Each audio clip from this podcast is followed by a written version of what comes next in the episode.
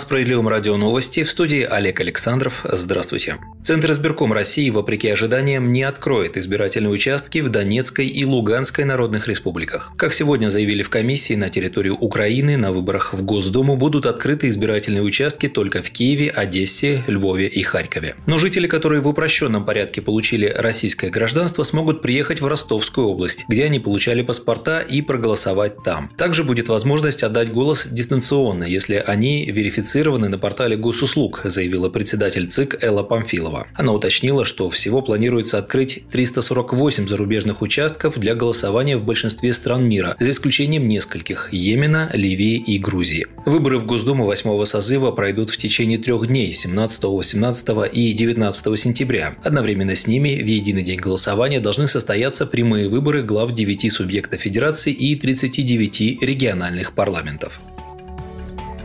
Средневзвешенная цена нового автомобиля в России выросла на 12,5%, и это только за первое полугодие. Об этом говорится в сообщении аналитического агентства «Автостат». В денежном выражении средневзвешенная цена нового легкового автомобиля в России составила более 1 миллиона 800 тысяч рублей. Иномарки дорожают быстрее. По данным «Автостата», в среднем автомобили зарубежных производителей подорожали за 6 месяцев на 14%, до 2 миллионов 246 тысяч рублей, а отечественного автомобиля на 11,5%. 2,6% до 782 тысяч рублей. Оценку агентство проводило на основе средних значений, рекомендованных дистрибьютором цен и объемов продаж по каждой модели с учетом модификаций. К слову, сегодня Минэкономразвитие и Минпромторг предложили механизм стимулирования спроса на электромобили. Так, покупателям электрокаров будет предоставляться скидка в размере 25%. При индикативной стоимости авто в 2,5 миллиона рублей размер скидки составит 625 тысяч рублей, сообщается на сайте Минэкономразвития. Но скидка скидку дадут только на машины, чье производство локализовано в нашей стране.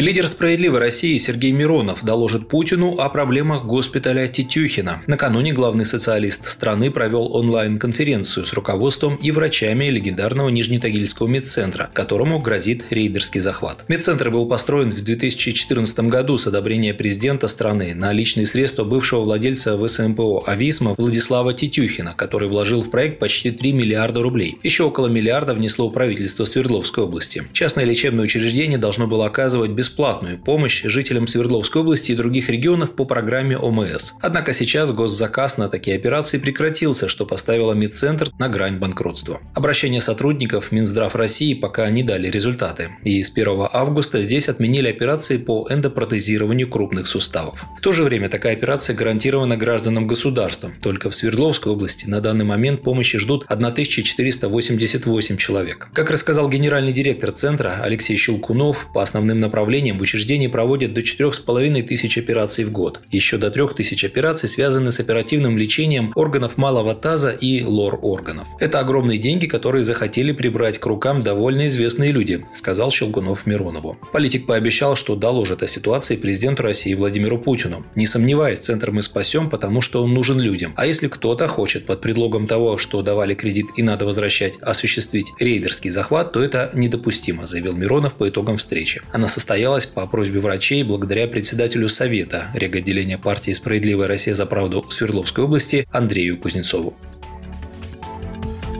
Петербурге планируют провести референдум в защиту берегов Финского залива. Инициативную группу по проведению референдума сформировали местные жители, активисты, депутаты и представители оппозиционных партий, включая «Справедливую Россию за правду». Горожане требуют сохранения природных берегов, ликвидации свалки и бережного благоустройства, которое соответствовало бы интересам местных жителей. Как отмечают градозащитники, уничтожение экосистемы побережья залива на юго-западе Петербурга набирает обороты. Незаконная свалка в угольной гавани разрослась до 40 гектаров. Активисты Активисты предлагают ее рекультивировать и создать там зону рекреации, в том числе буферную зону от нефтяного терминала, чтобы останавливать неприятные запахи. Природную территорию по соседству вдоль улицы Доблести и устья реки Красненькая, где гнездятся 25 видов краснокнижных птиц, вместо организации на ней экопарка уже начали уничтожать ради создания парковки, отстойно-разворотного кольца и церкви. Каменный берег, который проходит вдоль Балтийского бульвара, в этом году должны были благоустроить в соответствии с запросами жителей. Однако его судьба остается неопределенной неопределенно из-за попытки администрации Красносельского района подменить проект, чтобы на месте детской площадки и пляжной зоны находилось питейное заведение.